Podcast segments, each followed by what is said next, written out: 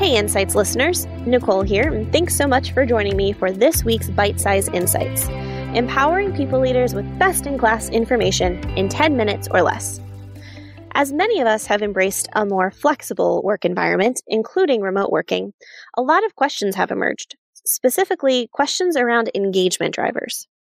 Now, for those of you who may be unfamiliar with the term drivers, engagement drivers are the levers that leaders can pull to help foster and improve engagement, they provide the roadmap of what actions to take and how employees feel about the work itself, their coworkers, management, and the organization as a whole.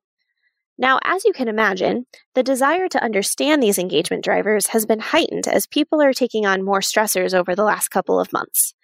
In this episode, you'll hear from our own Sam Yoder, Adam Weber, and Michael Vasey as they highlight the drivers that you should be paying the most attention to according to our data. One final note before we jump in is that we are giving you access to a back and forth discussion, so you'll hear me offering the questions and context for greater insights. I just heard someone talk about how to foster um, autonomy during time of remote, where you obviously don't want to micromanage your team, but you want to keep an eye on what they're doing. And so they came up with a framework of three questions that you should ask yourself. Question one is is whatever your your idea or the the initiative or the thing that you want to do is it the right thing for our customers? Is it the right thing for our business and our purpose and our core values? And are you willing to be held accountable for this decision? Um, whatever the consequences are. And if the answer is yes then you don't need to tell me about it. You should go do it. And 20% of the time they might make the wrong decision and that's great for in the moment coaching but 80% of the time you're going to get better ideas than the executive team than the boardroom um, and that's where you're really going to get that innovation because you're elevating the people that are closest to the work. And so with that a couple of great questions but the first one is um, when we're working remote people can feel underutilized um, and looking for ways to identify them and, and that feeling and then engage them more. And so one is there a tool um, that you can use or are there ideas around kind of monitoring that productivity and that utilization. Michael and sam can you kick us off for that one? To increase utilization during this time i think a lot of it is on the manager initiating really good questions. My favorite question is if you were in charge what's the first thing you'd do to improve our business right now? And so we're trying to elevate voice and give them permission to um, innovate a little bit and I think the second thing you might run into is some back burner projects that you've always said we're going to get to those. They're going to help us with our efficiency. Let's start executing on those. I think another one here is is giving people some tactics to either structuring their day, right? So it's either helping them structure their day better so that they're utilizing their time better or it's by using your more structured feedback sessions with them that are required in this season to um, almost suss out hey uh, how are you utilizing your day? Um, what, what roadblocks are you running into? Are you finding that you have more time or less time? So like what michael said right leading with questions and encouraging your team to kind of self discover whether or not they are being underutilized um, because if they don't realize it or if they're not looking for it they're not going to ask you for additional projects to work on helping them self-identify that first. But then if you find that they're being underutilized i agree you know identifying new projects. Um, but then helping them figure out maybe one of my boss jennifer she has worked with me and our clients as well to kind of think up this this structuring your work hours into focus buckets. So you have time for administrative tasks. You have time for strategic tasks. You have time for innovation tasks and then you have some some project work and some heads down work. So can you give your team some structure that they can work within um, to, to help them figure out how to best utilize their time um, but then also continue those communication cadences to make sure they can self-identify whether or not they actually do have that extra time or if they're missing things so that would be the first thing that I would say. And then the second thing is that uh, when people are remote, priorities are are very important. Um, so when you are you're communicating more, but in those communication times, you have to be even more crystal clear about your priorities.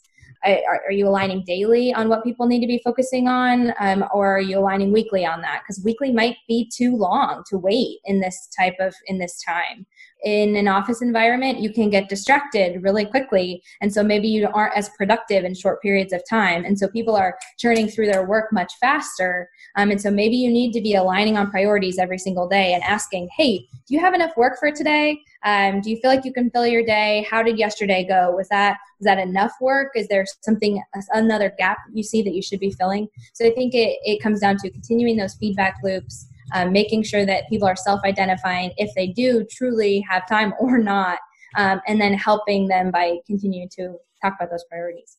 Sam, I just want to piggyback just a little bit off what you said because I like that, and I, I really think the key in in this new environment is is defaulting to over communication.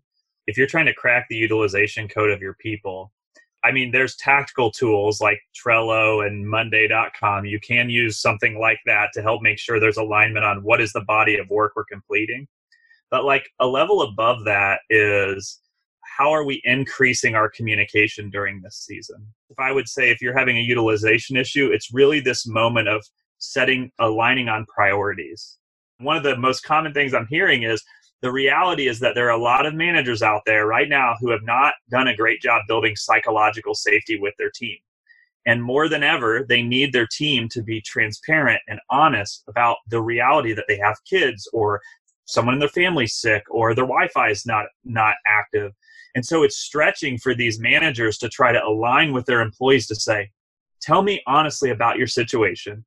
And now, knowing what is a reasonable expectation of work are you and I aligned on the two most important things to get done? Because we're all juggling a lot of stuff. And so, really trying to make sure you're giving permission for those managers and like really challenging those managers to create safe environments and get the true place where the employees are, I think will help create priority alignment between that manager and the employee.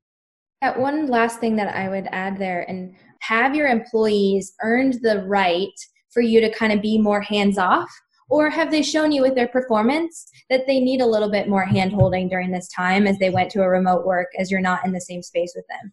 And, and that can feel a little bit like micromanagement, but you also have to trust your your managerial instincts and know hey this this employee specifically struggles with prioritization and so i need to talk to them a little bit more than i need to talk to this other person because I, I they've proven to me that they will get their work done no matter what and i think it's a it's it's okay to give your managers permission to be a much more involved than they may have been before um, because it is it's a different world that we're living in. So that means you know some of those managerial practices have to be a little bit different.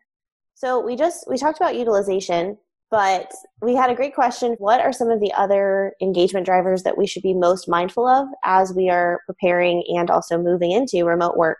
So two that i know we've already talked about is utilization as well as psychological safety. But Sam and Michael, curious if what are some of the other drivers you're really trying to people should be focused on right now? Yeah, we're actually already seeing some of these drivers being affected because we have customer surveys closing every day, and several can be affected. Right? We've seen several. Uh, psych safety kind of goes with feedback.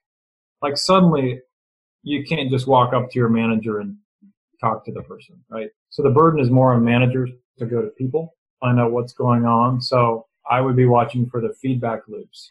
If you weren't a good communicator before, boy, you're going to have to stretch as a manager to make a big effort to get to people. So I would be watching that one. I think capacity is going to be affected because capacity is a stress barometer and COVID is creating stress from the home front and it's also creating stress on the work front. And so I would tend to look at the groups that have the largest reductions in capacity, and then look at the comments they're giving us. And then the final one that's, I think, a little hard is the sort of purpose, leadership availability bucket. Again, your executives aren't as available as they might have been.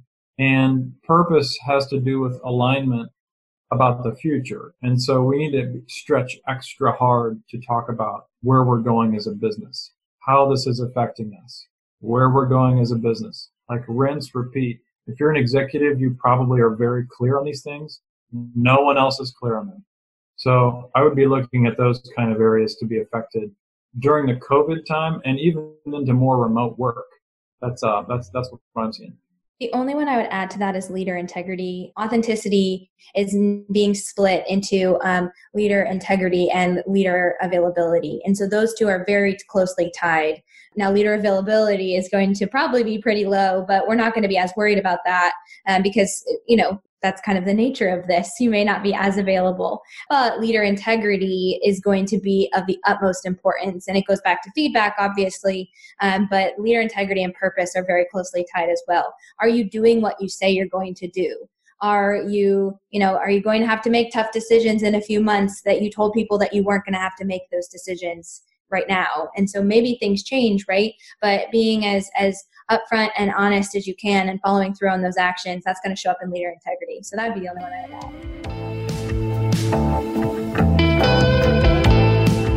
Are you liking these bite-sized insights?